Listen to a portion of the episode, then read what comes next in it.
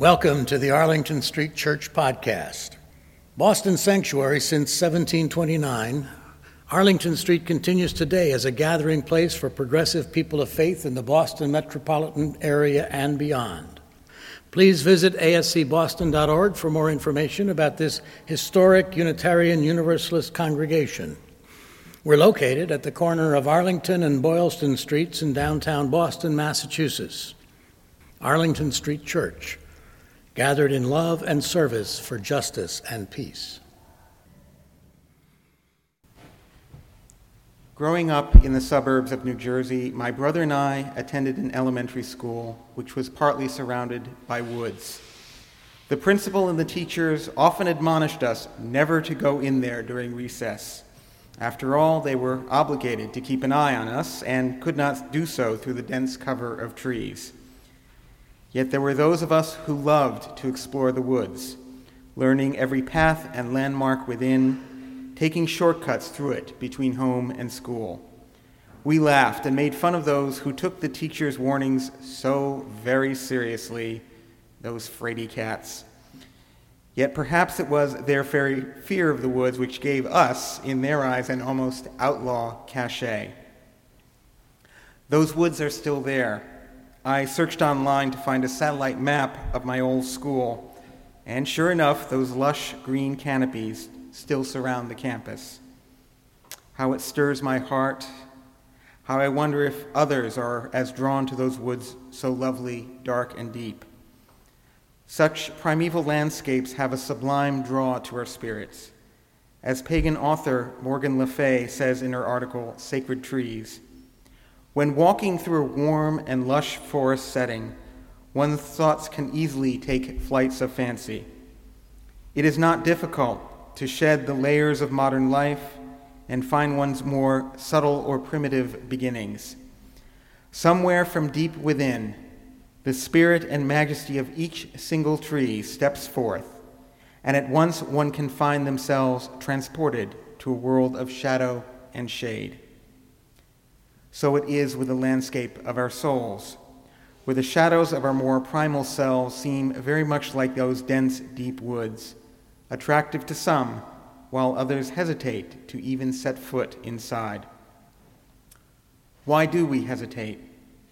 Perhaps it is because we have been taught to think of the soul or spirit as divine light, distinct from and even transcending the material or mundane world by extension, we tend to react to the idea of darkness as a metaphor for evil.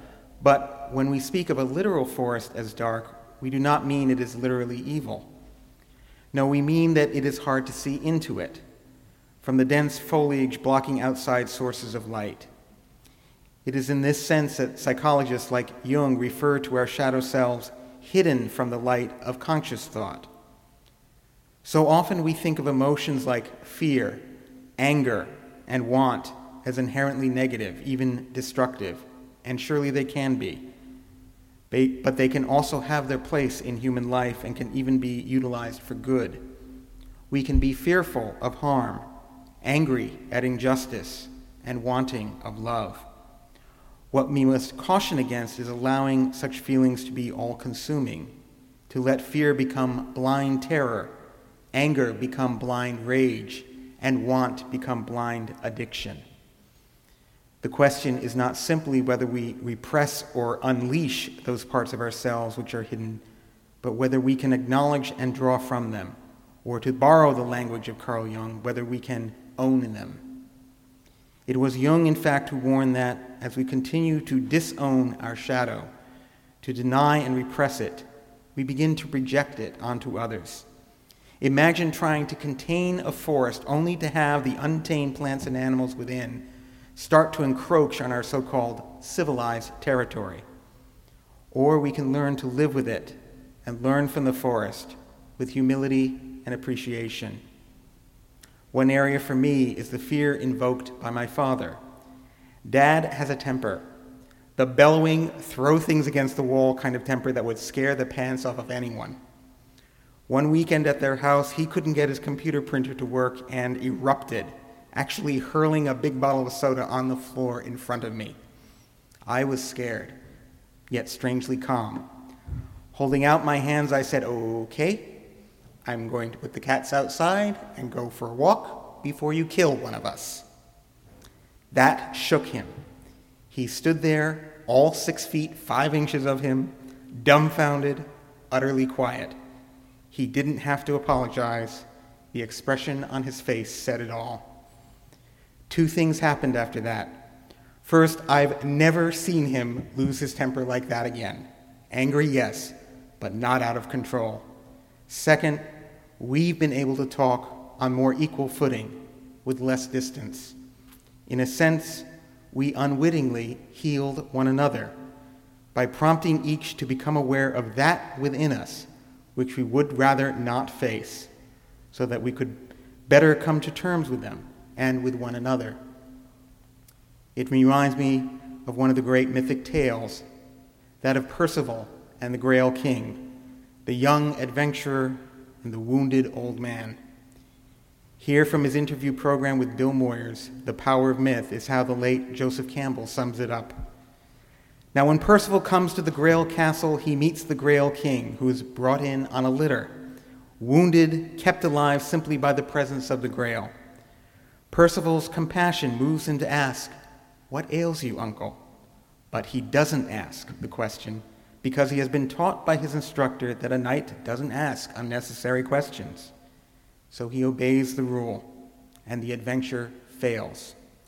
And then it takes him five years of ordeals and embarrassments and all kinds of things to get back to that castle and ask the question that heals the king and heals society. The question is an expression not of the rules of the society, but of compassion, the natural opening of the human heart to another human being. That's the grail. And by the way, before Percival was trained as a knight and instructed to stifle questions and curiosity, he had been raised by his mother apart from courtly society in a forest. And the Grail Castle, which he visits, is surrounded by a wasteland, which, once the Grail King has been healed, is likewise rejuvenated into a forest. We are often given rules for living with others in society, and surely there's reason to understand and respect such customs. But there is also need to return to the very core of our humanity our compassion, our desires, our fears, and even our anger, rather than let them ourselves be so bound to tradition that we cannot heal one another and make ourselves whole. One of those rules, home of our Western ideal of individualism, is to neither intrude into the lives of others nor burden others with the details of our own lives.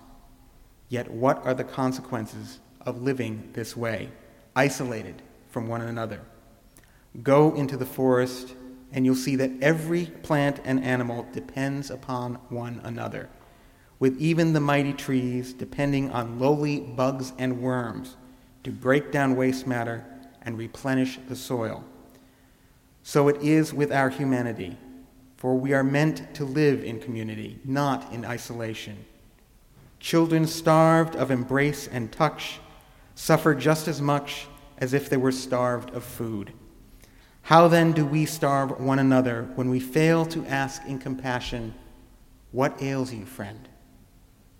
When Percival failed to ask this question, he awoke the next day to an empty castle, utterly alone.